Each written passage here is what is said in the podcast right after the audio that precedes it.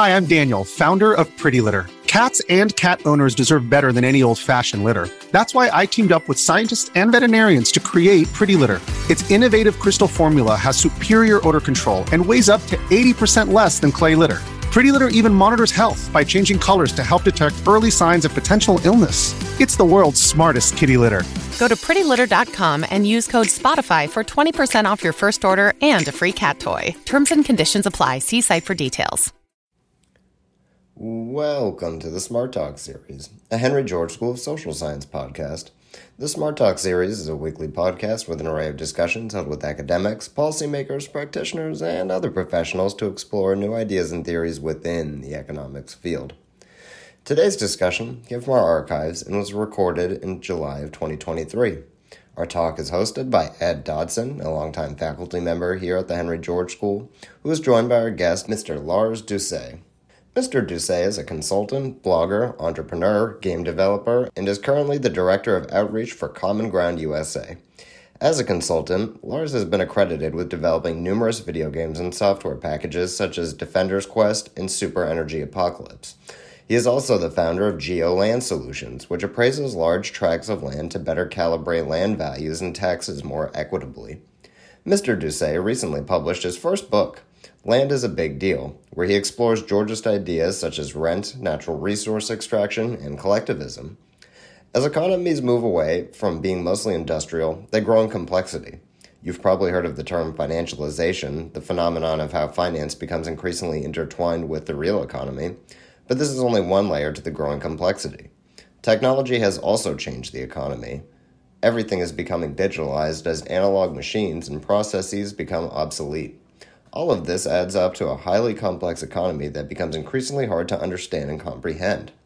Older economic models were once capable of understanding the economy in its less complex form, but as technology and the economy became more advanced, these frameworks and analyses became increasingly similar to the vulgar economics we talked about last week.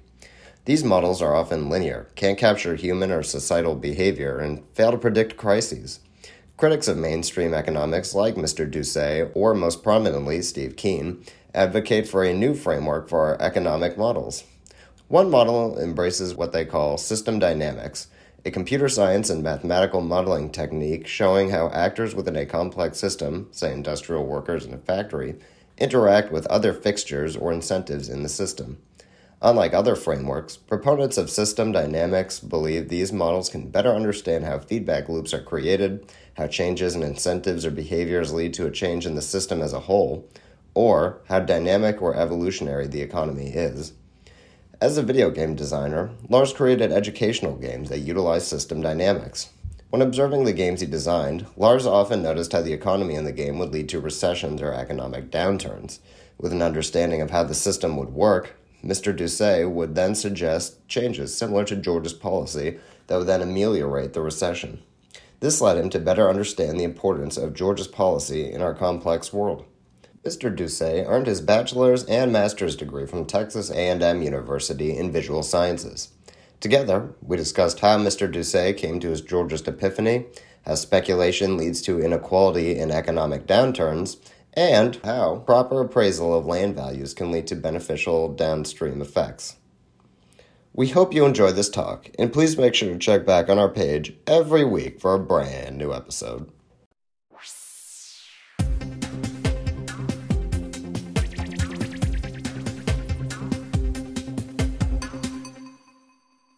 Lars, welcome to Smart Talk. Pleasure to be here. And uh, so let's start off with a little bit of more background on you in terms of how you got interested enough in the the idea of taxing land values and its role in the economy to begin research to write your book. Well, it was a kind of a long journey, you know, and you know, as you mentioned in my bio, I'm my background is in game design. I have some commonality with Elizabeth Magie there in that. Right. So when I, I wrote my master's thesis on educational game design specifically, uh, what we call procedural rhetoric, an argument made in the form of a process, typically a game. And one of before I even had an inkling of Georgism, I was aware that one of the earliest forms of procedural rhetoric in the modern period is the, the landlord's game, of course. It's not a digital game, but it, you know, it it makes a procedural argument through its rules. And so that was something that was on my radar even back then. And so how I came across it specifically was in stages, you know. So I'm an Eastern Orthodox Christian, and my priest is a bit of a scholar, and he introduced me to this philosophy that kind of a philosophy of economics that Catholics are pretty into called distributism, which is often allied with Georgism. And so I read a book on distributism and had a big chapter on Georgism, which is where I first formally really encountered it right? Besides just hearing the vague stories about how Monopoly got started and not having any idea what that was about. Interesting, so anyway, real. So, so, so my first encounter with Georgism was through distributism, through a book called um, "Toward a Truly Free Market" by John Médaille, who's a distributist.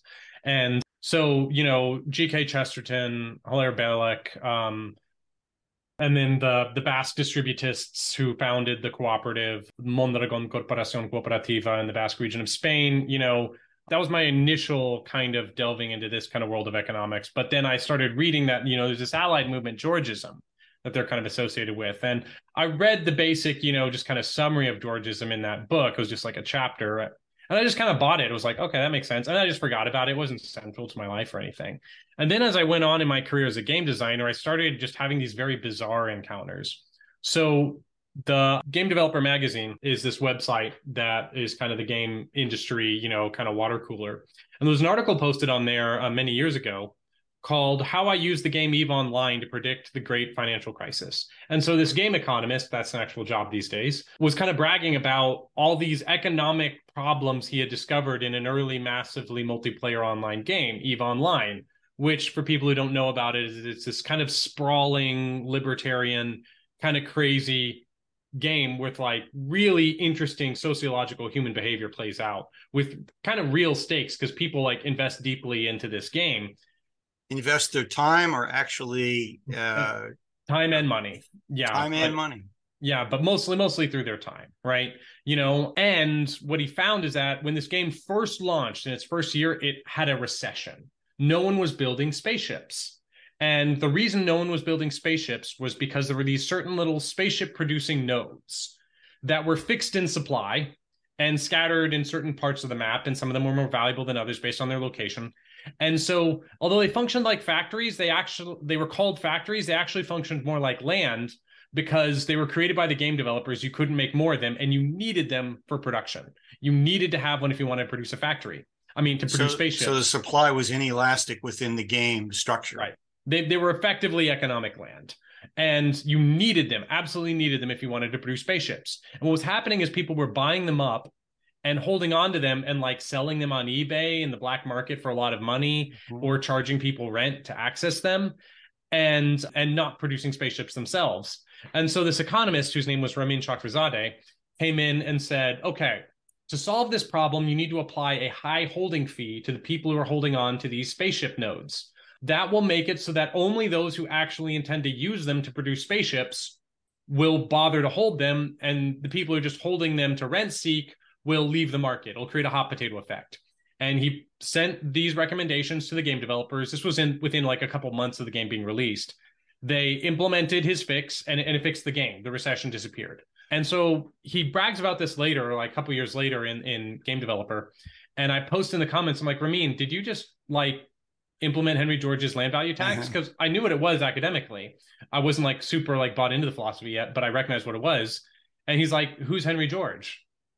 And I was like, wait, wait, did you independently recreate Henry George's land value tax from first principles? And then he like Googles for a bit and he's like, I guess I did. And that was this really seminal moment for me where like my two worlds kind of converged. But then I did, you know, I thought that's interesting. And then I just went on with my life. And then, you know, you mentioned in my bio that I had this initial successful game when I first started my career. I'll tell you what, independent game development is a tough career. I'm about to release Defender's Quest 2 10 years later now. It'll be probably my last professional game. I've been making my bread and butter just as a consultant in the meantime, just because we won't go into it, but games is just a really tough industry. So I, I, happen to have designed a board game oh, yeah? that uh, I found out just how difficult it is to get any kind of anyone interested in producing it. Oh yeah, and, oh it, it's and, tough on both sides. Uh, it, it sits on a shelf waiting for one of my young nephews to to take it from me and turn it into some sort of a uh, you know, a game that can be played on the computer. you, you have to share it with me sometime. But yeah, so anyway, I've been working as a consultant. And what does that mean? Well, like people come to me because I got into like game analysis. I would like scrape data off of the big game stores and like show what are the trending games and stuff. And then people were like, hey, can you help me with my launch strategy? You know, I wrote a lot of influential articles, correctly called a lot of market trends. So people started to come to rely on my advice. I saved some people a lot of money, helped them make some good decisions. And it was like, well, this seems like a good career for me is this. And then all of a sudden, everyone got excited about crypto games yeah. Like, so you're familiar with cryptocurrencies and how that's gone, right? And so crypto games were like this huge trend for about like just a year where everyone was like, well, what if we put cryptocurrency into games and like sold you little digital Pikachus and whatever, and you could speculate off of them. And, you know, I thought it was mostly just nonsense. And then a whole bunch of them started, like, the trend was digital land economies. Now, this had been tried before, you know, and has manifested unintentionally in games like Eve and uh, other multiplayer games we'll find out have come across the same problem accidentally. But this time it was intentional. Everyone was like, it, it was like those like 1900s, uh, 19th century scams about like land in Florida or whatever that like may or may not have existed. People would like, we're creating a new digital world. It's going to be the new digital Manhattan. Come and buy some digital real estate now because its value is going to go up. And they use this metaphor of real estate. And speculation went nuts. People were buying in left and right. And I was like, I've seen this before. I know exactly what's going to happen. I feel like I'm uniquely equipped to kind of be a Cassandra here and just like kind of like prophesy exactly what's going to happen. And I did. I was working for this consulting firm called Naavik at the time, or kind of the McKinsey of video game consulting, or so they like to call themselves. And I, you know, said it's like, look, this is what I'm going to write you know your your crypto audience might not like it but i'm very sure this is how it's going to play out and they let me write it and it turned out to be very good for them because they saved their clients a lot of money who got out early. And everything i said came true. Basically i said this isn't a game audience i'm talking to right now so let me just describe it very simply. These were games that were premised on being what we call user generated content games. A good example of that might be something like Roblox. I don't know if any of y'all have kids who play Roblox, but basically it's games where a lot of the value is being created by the players themselves. They're creating little worlds with world building tools, right? Mm-hmm. And so mm-hmm. that it's like YouTube or TikTok, right? But as a game, right? You know, where you set up the platform, people come play, create valuable material. People want that material they want to come see it. They want to come interact with it. And that makes them want to pay money to the platform, right? Um, and so that's the basic pitch all these land games had. But in order to create anything, you needed to own digital land first. And then you could build your awesome theme park on top of it. Well, what happened? A bunch of speculators bought all the land and expected to be paid a premium rent for not doing anything. So you were mm-hmm. rewarding the least productive class of your economy rather than the actual builders who were going to come in and build your user generated content platform. And they all basically failed and like just kind of you go and you go and you check out these virtual land games now and they're mostly just ghost towns. I mean it, it's really actually eerie. You know the only things that is going on at all is like gambling and stuff. It's this weird kind of like virtual echo of like burnt out american towns. It's very well strange. let me ask you a question about that. I assume that participants and players were engaged in ongoing back and forth discussions about the game and how it was played and strategies and all that. Do, do the people who play the games realize its association with real world uh, dynamics? Did they the- that did they understand that they were they were basically, you know, mimicking exactly what happens in the real world with rent rent seeking behavior? It was really interesting because a lot of the pitches were talking out of both sides of their mouth right? You know, the pitch was an explicit speculation pitch. You know, the the investors they were pitching to was it's like, okay, you'll get to speculate and get rich off the backs of other people. At the same time, they're saying, come and build and like live in our wonderful world of freedom. You know what I mean? And um, so it, it was it was completely contradictory. They wanted to have both things at once. They wanted an entire class of people to give them money and expect free rewards forever for buying up all the land and then they wanted this underclass to come in and be happy to produce and pay taxes pay private taxes to these digital landowners forever. And and the big flaw in the ointment is that unlike real land, digital land is only scarce within its own universe, right? You can log off of Decentraland. You can't log off of real life. You cannot opt out of needing land in real life, but you can opt out of needing land in any of these fake worlds. So they can only you make can you can actually opt out but it won't do you it won't do your life much good if you are opting out and you're sleeping under a bridge or in a tent somewhere right, right, outside right. of a city. Right right right right. Yeah. i mean and even then like you're still forced to exist in the world and, and occupy space somewhere right? Like as i like to say you can't eat sleep work or even poop without access to land. If you do any of those things in a place you're not allowed to horrible things will happen to you. And that's kind of one of the fundamental tragedies of of kind of land dynamics. But anyway, so the big irony though is that all these crypto games weren't any fun anyway, because they're all designed by basically Wall Street finance bros who had no experience in game design. The really interesting part was that this had all happened before. I mentioned EVE Online, but it had happened in Ultima Online, which was a game that came out when I was a teenager, um, like back in the 90s.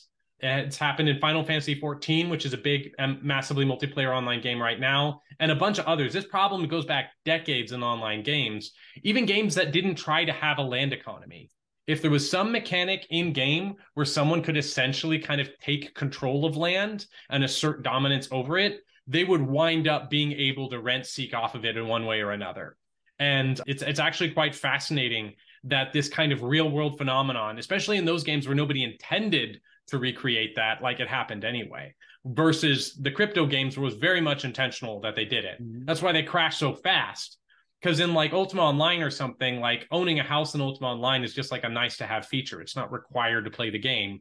So the land speculation only ruins part of the game and the rest is fine.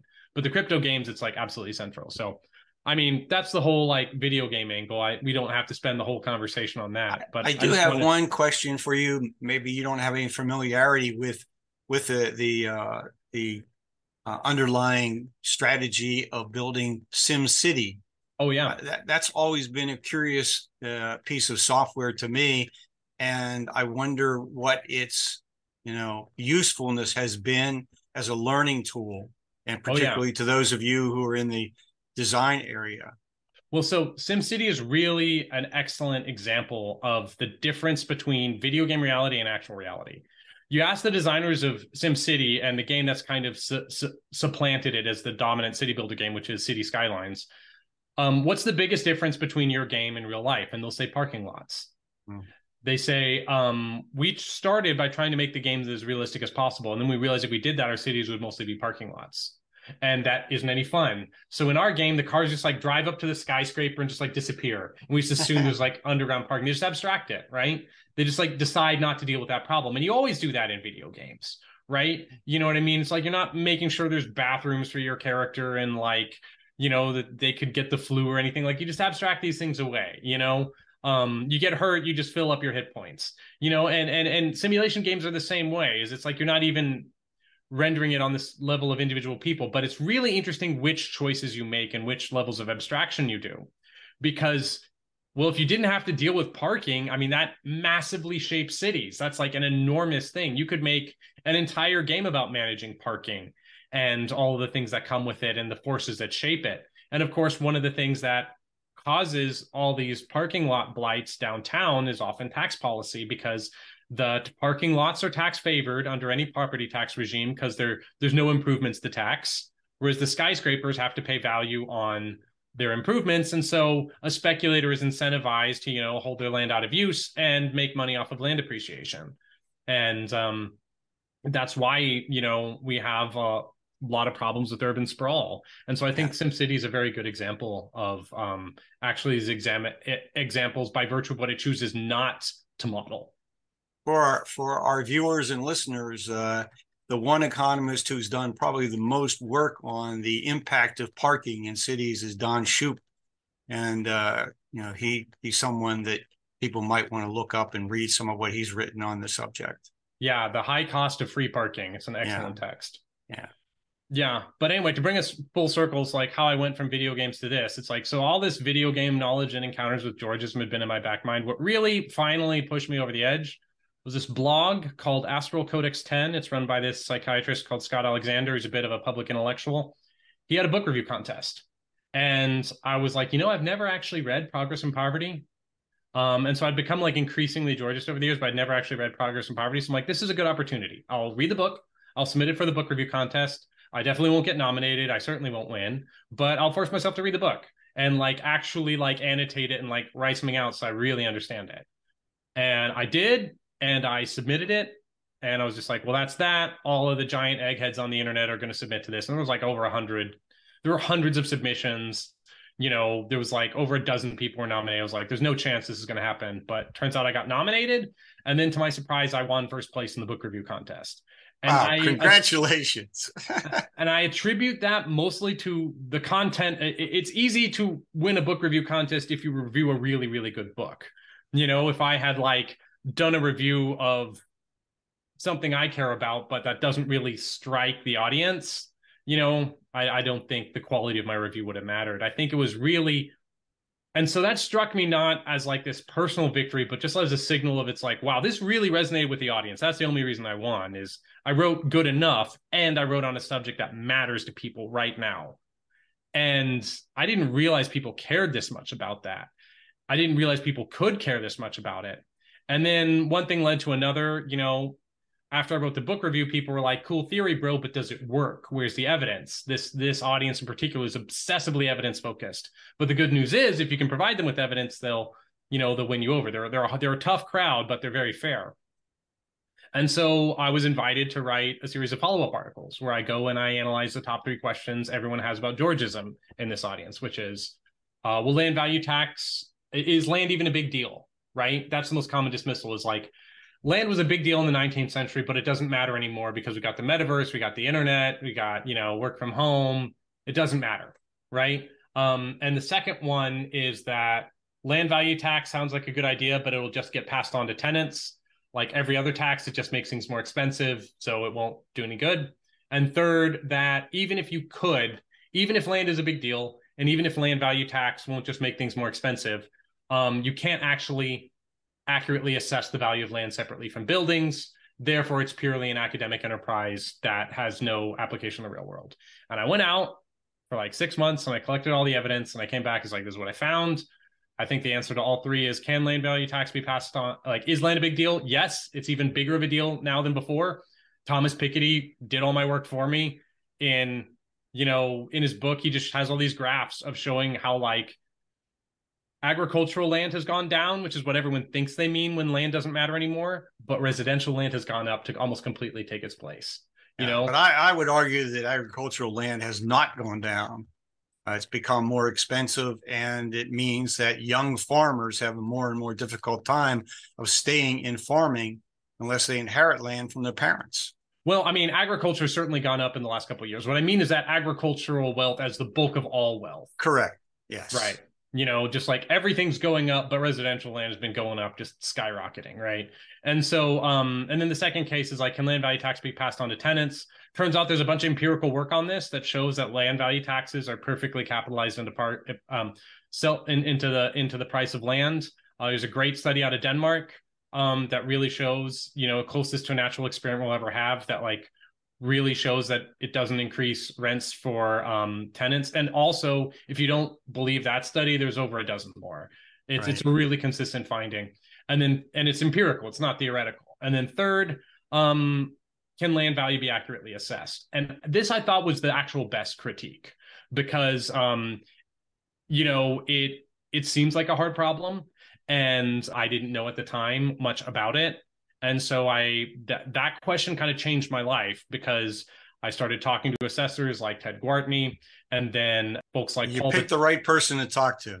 And then later, folks like Paul Bidanset at the Center for Appraisal Research and Technology. And, you know, so I wrote the follow up articles. They were well received. I later turned them into a book. And then one thing led to another. I started getting a bunch of attention from people. I went on some podcasts, one with Will Jarvis. He's now the co founder of my company me and so we're now actively doing you know um, mass appraisal to kind of solve this question of can we separate the value of land from buildings and i tell you what all our clients without any prompting, any ideology from us. We don't push ideology. We just go in there as like, you need help with your appraisals. And they're like, can you help us with land? I need to value land. It's so important. It's the reason everything's going up, but I don't have a method for it. Do you have a method? And so it's in demand right now, whether you're a Georgist or not, which I are, thought was. Are you able to share with us uh, some of the methodology that you've adopted that yeah. you think uh, is, you know, valuable across the board to appraisal uh, and assessment people? Yeah, what's so interesting is how much low hanging fruit there is. Right. So first of all, just do valuations every year right? And right. then visualize your ratio studies on a map. A ratio study is basically the gold standard of your valuation, a total valuation, mind you, not not the split. But um, basically, compare your values to sales. Just do that every year and do it on a map. And whatever method you do, your valuations will become more accurate, right? If if we can just get every jurisdiction to do that, regardless of methodology, everything will get more accurate. And just give these people more training and more support whether they're in the private sector or the public sector. In terms of splitting land value from building, there's a whole bunch of methods. The kind of workhorse that I tend to use is multiple regression. This is basically where you feed all the characteristics into a database and an algorithm goes and like crunches it for you. And what it'll do is it'll spit out an equation that's like, okay, so um, your property's value is based off of its square footage. There's like a $20 adjustment per square foot of the land and a $15 square foot for the building and then you get an extra 35 cents per square foot of land because you're in this neighborhood and you get a minus per square foot adjustment because you're right next to a flood zone and so on and so forth and you divide all those adjustments into is it associated with the building or is it associated with the location or the land and there's your land value and there's your building value right now there's a lot more nuances to that and there's a lot more like error bars and things to worry about that's kind of one workhorse method. Another workhorse method is just the cost approach. I've been skeptical of this in the past, but honestly, as long as you just do your valuations every year, I think it's good enough for a lot of places. And that's where basically you estimate the cost to build a structure new, and then you apply depreciation, and then you subtract that from the total sale observed sale price. And it's not perfect. I think it tends to undervalue land. But if you do this every year, that's the the main reason land is value undervalued is just because we aren't doing valuations as often as we should. And so if you just keep your valuations up to date, then I think the cost approach is fine for a lot of places. And the advantage of the cost approach is it's very explainable and intuitive to people. And so I'm willing to use a slightly less accurate method if it's more explainable and justifiable to the audience. And it's also like inaccurate in a politically convenient direction. If you're going to shift to a land value tax, land's going to be a little undervalued with the cost approach, which you know might make it a little more palatable, but it's also like more explainable. And then if you do it every year, you're going to catch up to market trends, which is really where you get your like 10x undervaluations and stuff. Like if you haven't well, if you haven't done a revaluation in 10 20 years, I mean, what do you expect? Well, uh, my my background included uh, some years managing a residential mortgage loan program for a commercial bank. Mm-hmm. And so when we hire appraiser, appraisers to go out and do an appraisal on a property, we're basically asking them what would someone in an arm's length transaction pay for this property tomorrow? Not right. what the buyer is is going to pay for it. Right. But and then come back with us with all three approaches. We want to see a cost approach, we want to see an income approach, approach. and want, we want to see a comparable comparable sales approach. Right. And if if you have access to all of that data, I'm sure you know you'd be able to really come up with very close uh, valuations, neighborhood by neighborhood, property by property. The big challenge that I always found in accepting some of the appraised values was the fact that in some neighborhoods, particularly low income household neighborhoods, there was simply not enough sales. Right. And so the appraiser would go out of the neighborhood and then have to make significant adjustments to the valuation that sometimes were difficult to to accept as as appropriate. Right. So here's the deal.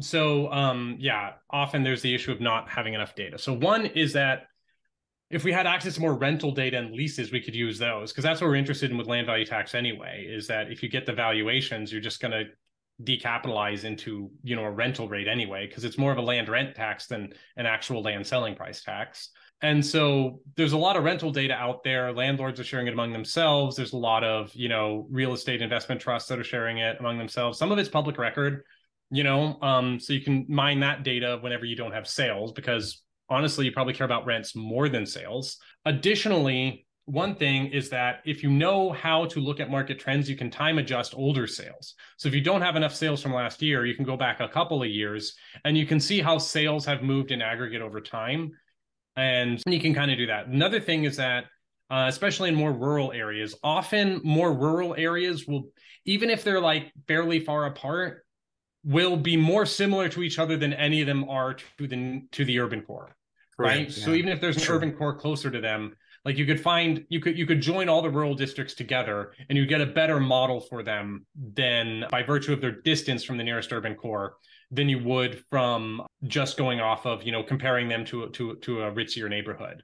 Um, and then by joining them together you might have enough sales to to do a model. Yeah so there's there's a bunch of approaches like that. And then to with cost approach the trick is you need to start with land values. So if you have sales you can derive land values from that by subtracting cost estimates. But then you can also there's these methods for projecting land value estimations over space there's what's called geographic weighted regression. There's also something called Kriging, which can be used. There's a lot of fancy academic methods that aren't currently in use in in public sector industry specifically. Uh, there's a study that came out that said only about 15% of public real estate appraisers are using multiple regression, which is the kind of like first level method, you know. And there's a lot of what we call AVMs, automated valuation mechanisms, which is just any you know algorithm to value land. Like all these things I've been talking about are AVMs. Um, there's a bunch of private ones you're familiar with, I'm sure, like Zillow and yeah. Redfin has one, and then everyone has them. They're a dime a dozen.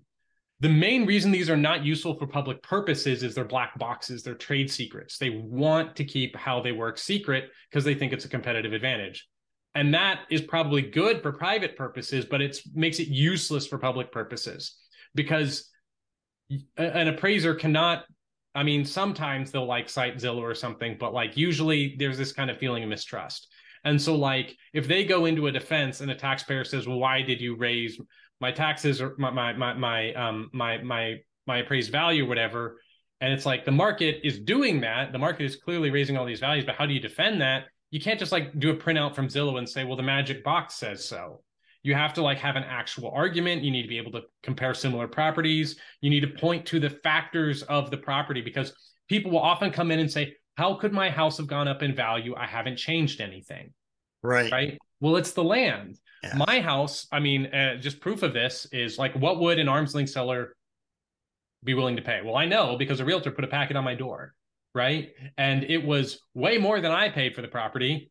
And I can tell you for sure, I haven't um I haven't built anything onto my property. I haven't improved it. I have three kids. If anything, the value's gone down. Any money I've put in at best has kept it where it's at in terms of structural value. But this house is a money pit, like most houses, right? And yet the value's gone up by like significant amount. Well, it's location, location, location. The realtors give it away.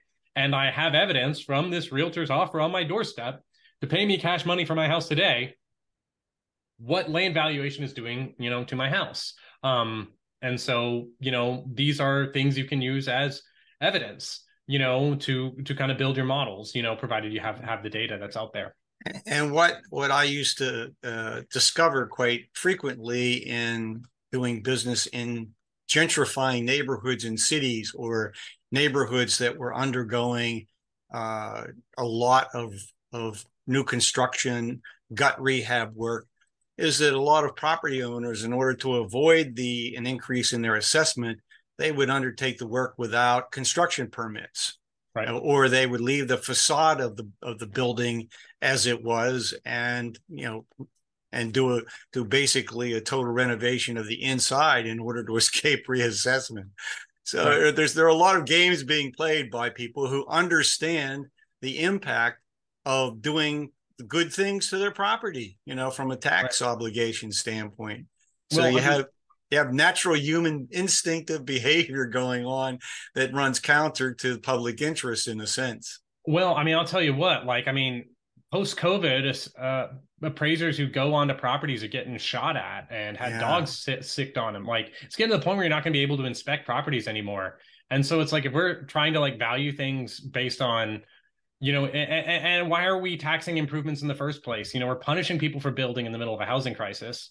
You know, it, it really doesn't make a lot of sense. You know, I think it makes you know, and we we dicker around with like homestead exemptions and appraisal caps, but like I mean, I think if you just were to uh, just exempt the total value of someone's structure, you know, the total value of your home. I mean, even though land's gone up, like structure is still a good chunk of value. You know, I mean, you could give people more tax relief than they usually get with a homestead exemption if you just exempted the total structural value of their house and then push the tax base entirely to land. I think you know? that's pretty consistent with you know the work that Josh Vincent has done on, in every community where he's worked and does right. done studies of what a even a modest shift in the the tax the tax uh, rates would produce for most homeowners a savings or a very slight increase, but it would right. dramatically shift the tax obligation of major land holders. Right. So, what, what it will do is that it will, you know, and it, it'll push the tax base, you know, more into urban parking lots, frankly. You know, it's like this isn't so much a tax on homeowners as a tax on urban parking lots. And um and probably lower taxes on farmers because a lot of people hear like land value tax it's like going to put farmers out of business but farmland compared to urban and suburban land is is not super valuable on a square foot basis mm-hmm. and so um, the, the, the dilemma for farmers is that their that their revenue per acre is is not even equivalent to the revenue generated per square foot in an office building. Right, right, right.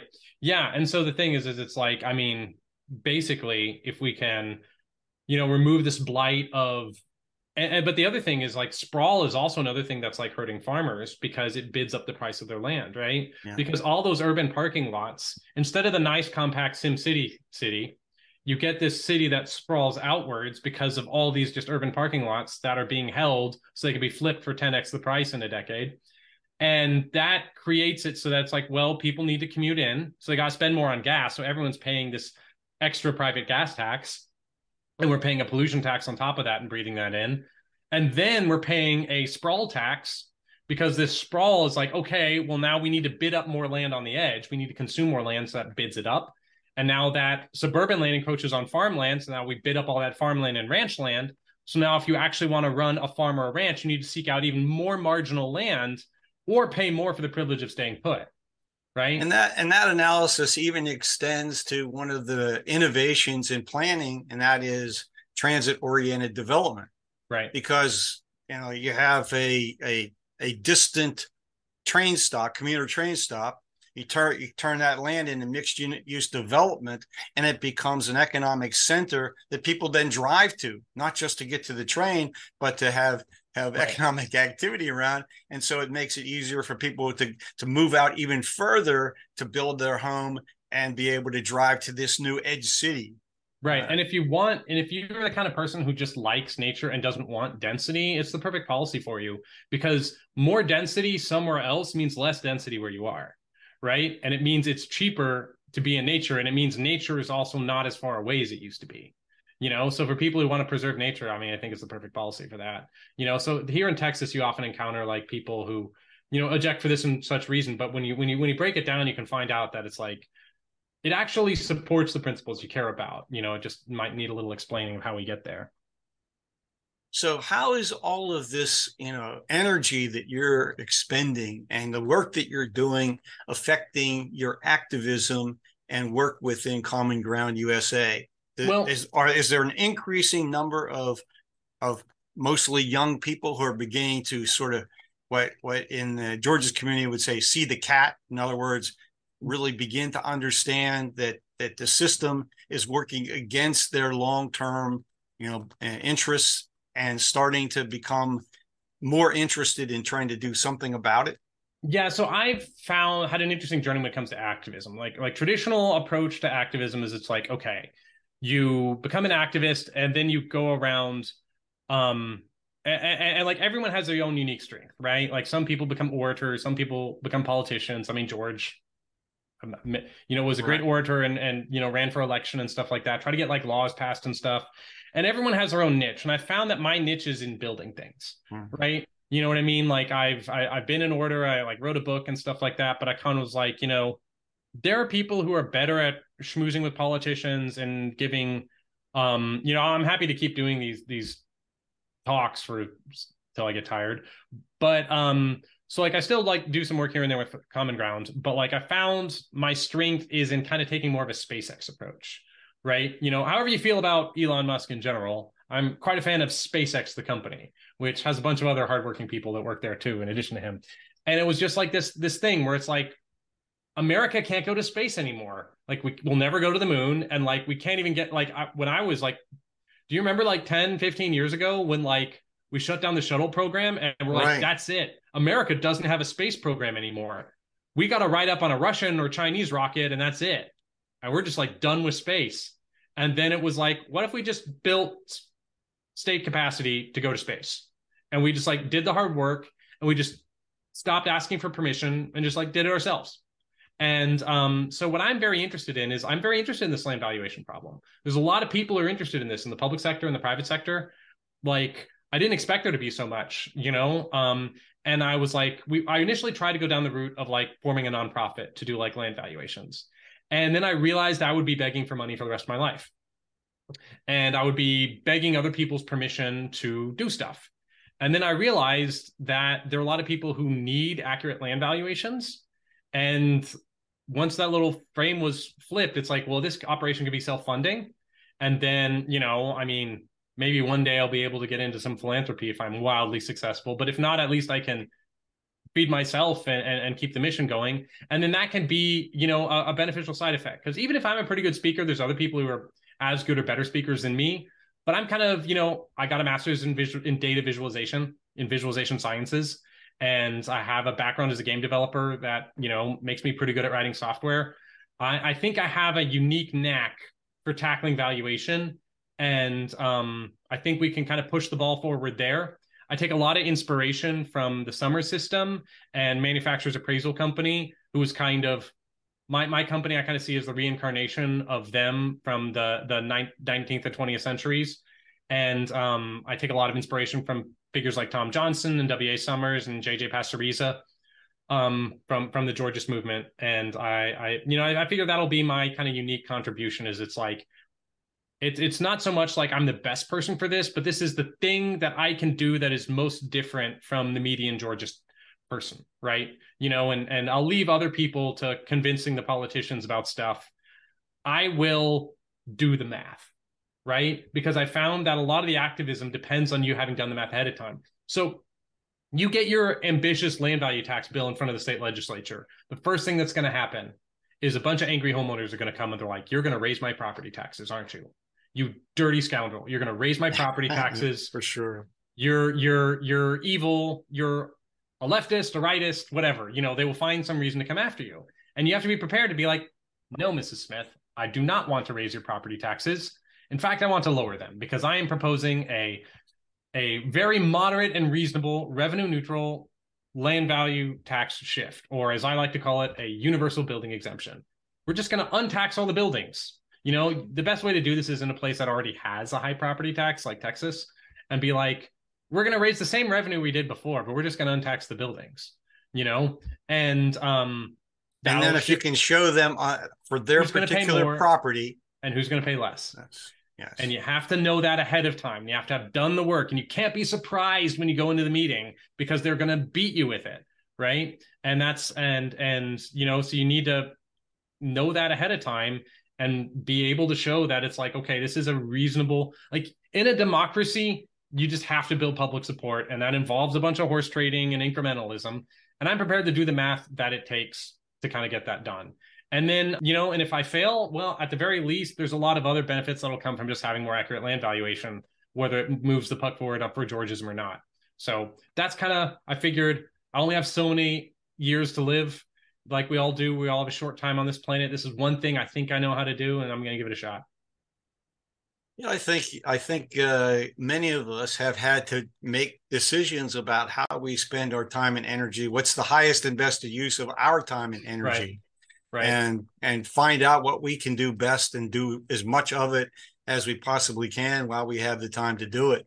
Mm-hmm. Um, you know, I'm I've never been I never thought about being a program host mm-hmm. and interviewing people, but but it turns out that that's something I can do useful. Uh, you've had usefully. Some, you've, had some, real heavy hitters on this program, so yeah, we've had, and uh, you know, I give a lot of credit to the the school for finding a lot of the speakers and bringing them in, and we're building a good audience, and hopefully, we're educating people. And some of the people we're educating are people like you who have the the technical ability to help you know un- make other people understand what the impact of the philosophy the principles that we espouse will do for them in their in their lives in in in my conversations often with uh, middle income property owners who look to their property as the source of most of their net worth or good deal their net worth the one question i always ask them is where do your adult children live right how do they live in our town? Do they live nearby? Or do they live in, you know, an hour's commuting distance because they couldn't find a place that was affordable? Uh, and so they're, you know, and that's that starts a conversation going with with to understand so that they can understand property markets a little bit better than they ever, you know, thought about. Well, it's so it's so kind of tragic because it's like you know you ask uh, especially in like places like hawaii ask me if they even live on the island anymore you know they all live they've all gone to live on the mainland and they maybe come visit once a year or something you know and it's like i mean i i want my kids to be able to live in my neighborhood when they grow up and we think about this like wealth we're building up a property it's like obviously like you can't just like unwind a system that americans have come to depend on overnight right um you have to be like yeah, you have to figure that out and like you have to like grapple with that. But at the same time, it's clear that it's not sustainable because it's like, here's an example. I have all this, I'm a homeowner, I own my house, right? You know, I paid a lot of money for it.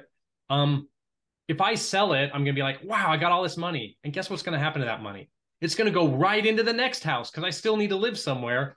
And am I actually gonna be any better off if absolutely every other house has gone up by the same amount?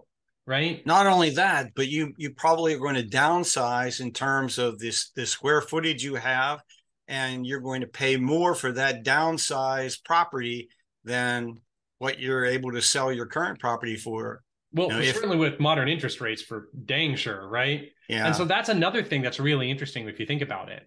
In a way, we're all renting our property from the banks because they are giving everyone credit to buy all this property and if you look at it, I mean, two thirds of bank loans are for real estate. So really, you know, I mean, I'm glad that people can finance to like buy a home, but in another way, it's like basically banks have created this situation where a majority of the value of land is just being inflated by banks bidding it up and then they charge you interest. And so it's basically created this wealth transfer, not just from the unlanded to the landed, but from everybody to the banks. And I think um, it's really kind of just interesting how we just all go along with it. Yeah, well, banking reform and what what our banking system should look like is a subject for another discussion or a roundtable that can include include a lot of uh, thoughtful people. I have my own views on what we might do to to rein in the banks and to we can't solve every problem in 45 minutes. Exactly. Well let, let me you know finish up our conversation with just getting some some sense of how do you feel the reaction to your book has been? Uh had i you know have the sales been as you anticipated better than you anticipated and is the, is the book itself driving a lot of interest in you to be uh, to come on programs and talk oh, about your, your your thoughts? Well as i like to say they don't call it booking for nothing. Uh, and well, I mean, I wrote the book basically to kind of coalesce and edit everything I'd already written and have it in one convenient place. And then also just like basically to kind of take myself a little more seriously and have other people take me more seriously. Because there's a lot of people who are like, who's Lars Doucet? Why is he an authority on this subject? And now I'm Lars Doucet, author of, you know, right of, of this book. And, you know, a lot of people say it's a good book. It's got good reviews. You know, it's got good endorsements. You know, um, Scott Alexander, Noah Smith, Vitalik Buterin. That was a shock to me. Um, people really liked it. And um, so the thing about books is that, like video games, the median book sells a lot fewer copies than you would expect. But I've sold, um, I've looked at like what the median sales are for a nonfiction book by like an unknown first author, and I'm doing well better than median.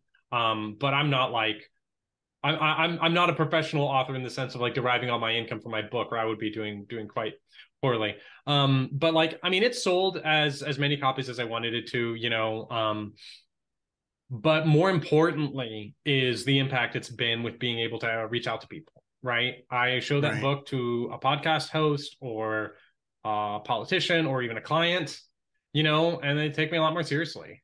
And you know um you know one in four of them will actually read the book and they'll be like wow this is like i actually agree with this. This makes sense you know? And so it's it's it's been it has achieved its actual goal which has been to influence the key people I want to influence and unlock some doors for me. And we we sold enough copies. I forget if it's I don't know if we've cracked a thousand copies yet, but like you have to understand that like nonfiction books sell approximately zero copies.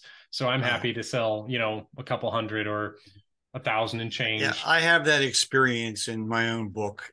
yeah, yeah, So, so, but hope, hopefully, uh, this interview, this conversation, and and the viewers that that will eventually come and see it and listen to it.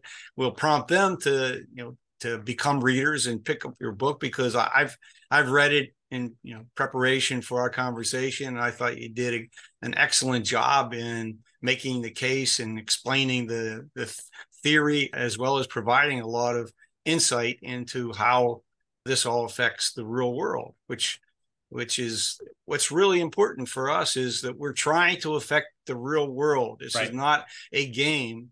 It's the future of our society, our family, our children, our, you know, as everyone says, we're trying to make the world better for the next generations. Right. Um, and I certainly, as a member of the baby boom generation or the Woodstock generation, whichever you want to say, I feel a great deal of uh, obligation you know, to the fact that I thought our generation was going to do much more to make things better.